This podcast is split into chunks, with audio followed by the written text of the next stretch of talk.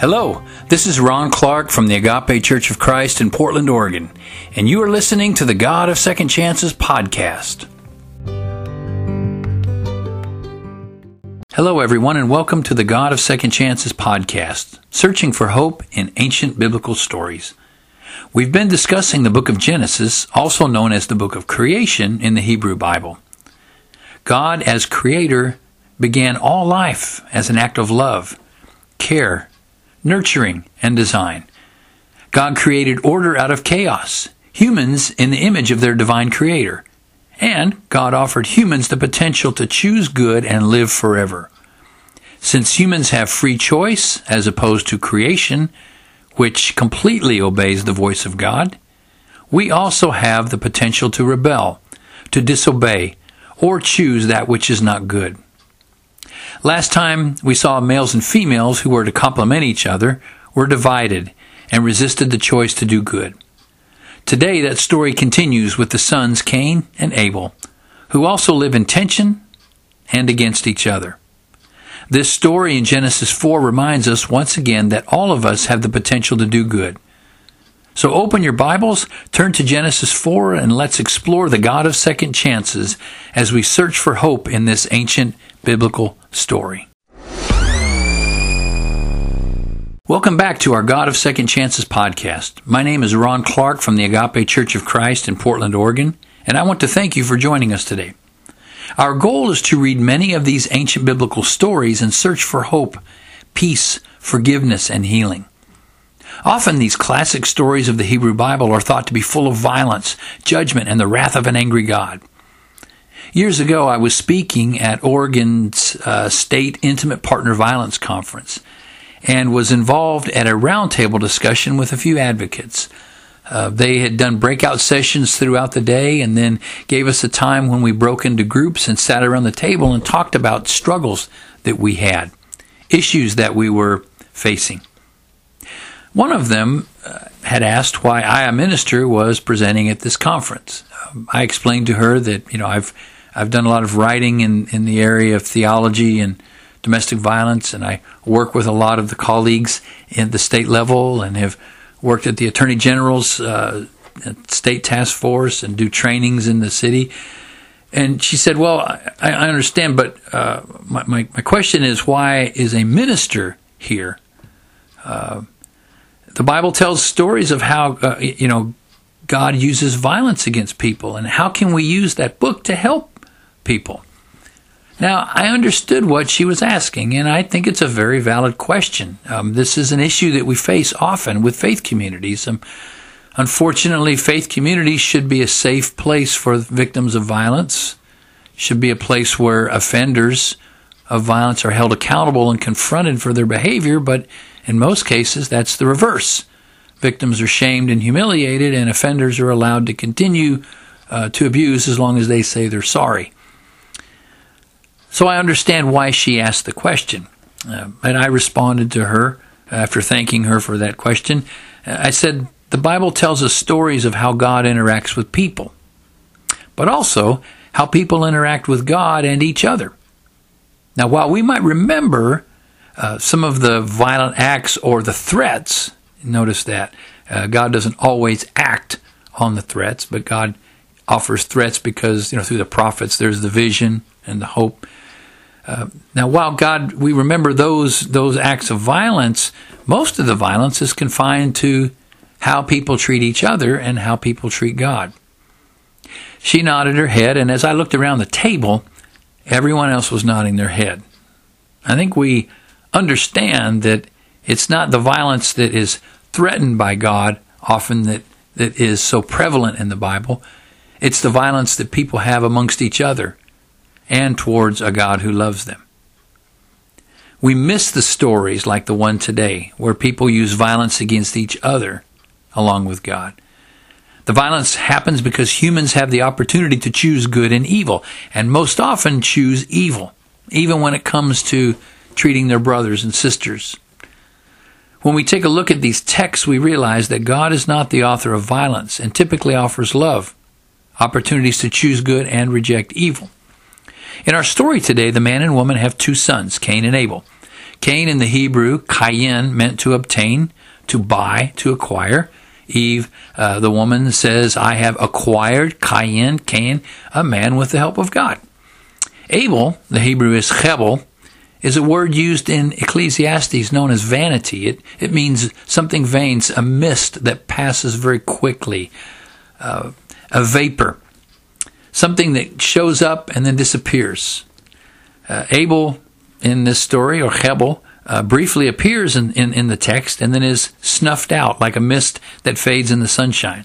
His life is brief, short lived, and covers only three verses in our story. In fact, he says nothing. He's the first character to say nothing. His blood speaks to God, calling out for justice, but Abel himself says nothing.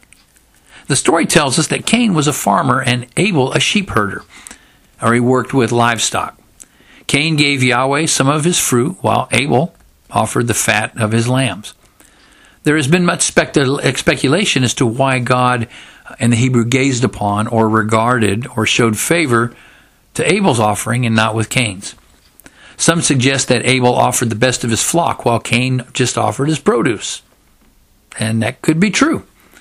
Others indicate that tilling or cultivating the ground was a curse from God in Genesis 3, as God cursed Adam for his sin, and therefore Cain offered Yahweh something cursed.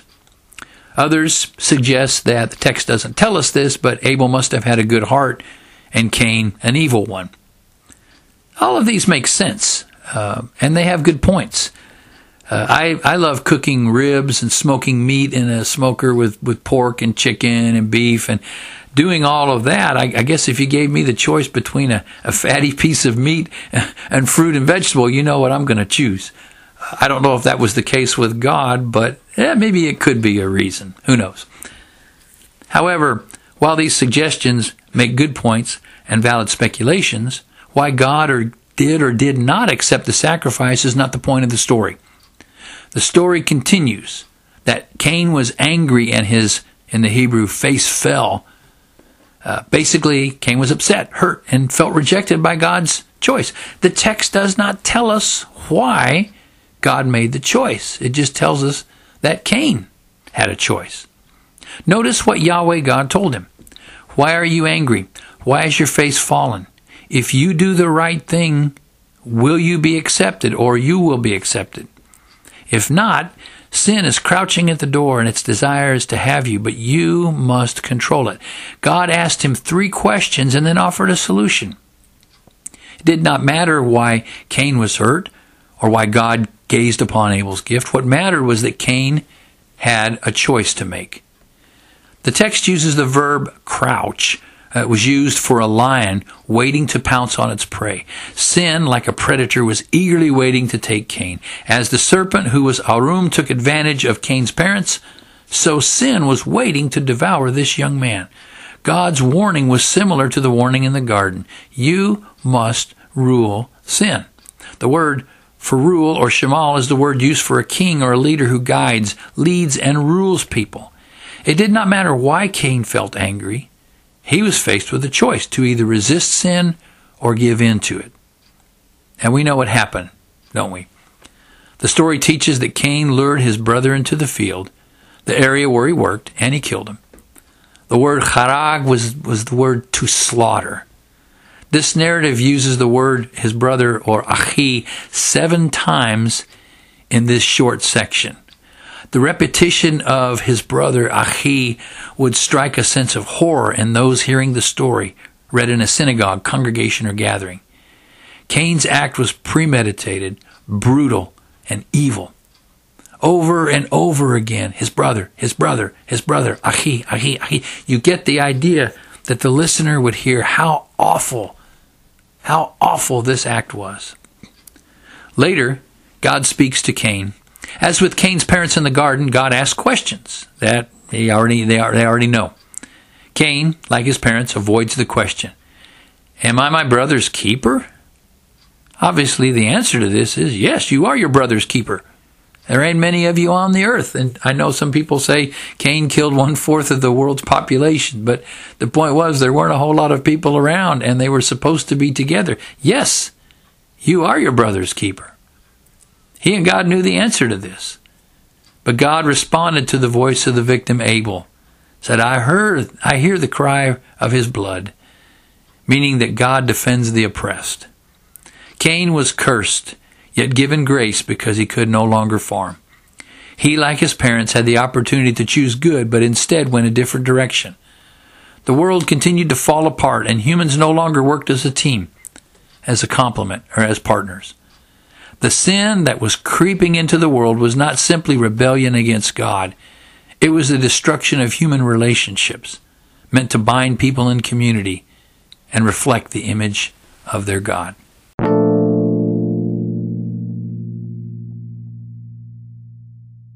It seems difficult to find a sense of hope in this story.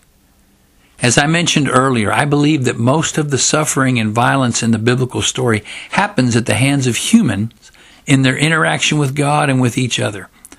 In this story, Cain had opportunities. First, whether or not he felt rejected in his offering, God spoke with him and offered him a way out. While he may not have understood why God accepted Abel's sacrifice rather than his, or may have had his sacrifice rejected due to an evil heart, God still offered him a way out. Sin sought opportunity at this experience. He had a choice. He had an opportunity to master or rule sin. He had the potential to say no and continue to love his brother, his parents, and his God. It did not matter why his sacrifice was not favored, but what he would do next. God was offering him a way out and a chance to live in harmony with his family, in spite of his feelings of rejection. Second, God heard the cries of the victim Abel. Throughout the Bible, God is the defender of the weak fights for justice, protects the weak, listens to the cries of the oppressed. We should as well. This story reminds us that God notices the sufferings of those who need help and will confront sin either directly or through the followers who are willing to speak for their God. However, Cain, as an older brother, had the opportunity to care for his brother. Yet, he was his brother's protector or keeper. The Hebrew word suggested that he was to guard or protect his brother. As humans were placed in the garden to protect Shamar, so humans are to rule or protect each other. Cain's sin reminds us that when humans stop living as community, sin increases.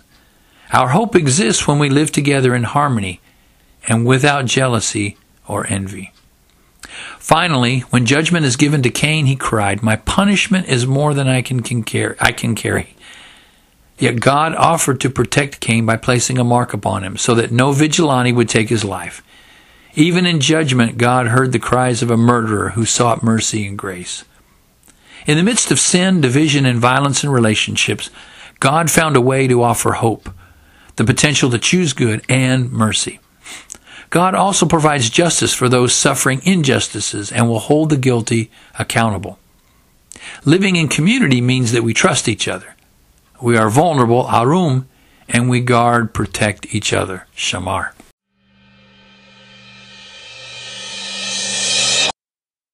We live in a world that often does not value humans. Technology, as advanced as it may be, offers opportunities to replace skilled laborers for more efficient and cost effective products. Hiring part time workers gives many corporations the opportunity to pay less money and offer less vacation than employing full time skilled employees. Buying cheaper products can also affect long term workers and their job stability. Humans live on the streets because affordable housing is many times non existent we read that numbers of houseless individuals are increasing both in the United States as well as Europe and other economically stable countries. Police are often called to move our friends living on the streets because they are seen as a nuisance rather than those in need of mercy. And because of the increased police reports, the thought is crime increases when homelessness is near. Actually, when homeless people are near, many of us tend to harass them by calling the police. I think about the work we do with domestic violence and sex trafficking, that human beings are shuffled around and used repeatedly for multiple sex acts.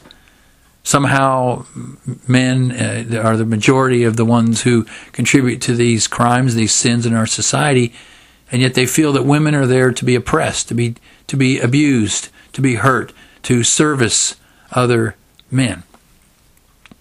We think about technology being used now uh, to shuffle women around in prostitution and special order young young males, young boys, young girls, LGBTQ youth.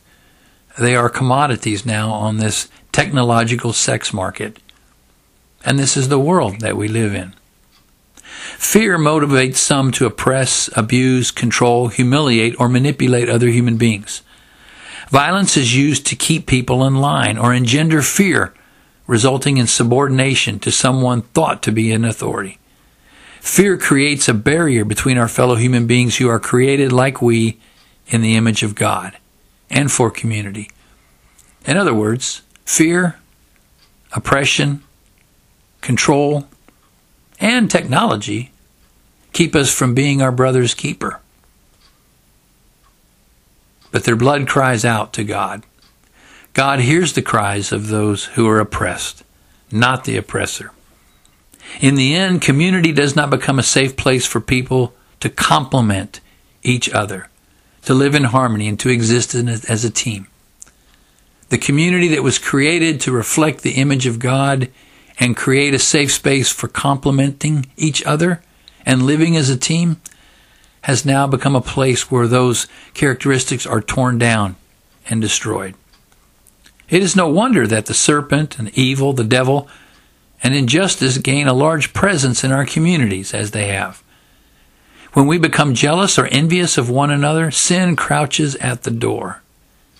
When we fear others or are angry because they seem to be doing well, or we may not understand why something favorable is going their way, sin is crouching at the door. When we become jealous and angry and frustrated because of people, sin crouches at the door. When we lure someone to attack them, sin seeks to master us. When we assassinate someone on social media, or we say things about individuals in public to humiliate or shame them, sin is ruling us.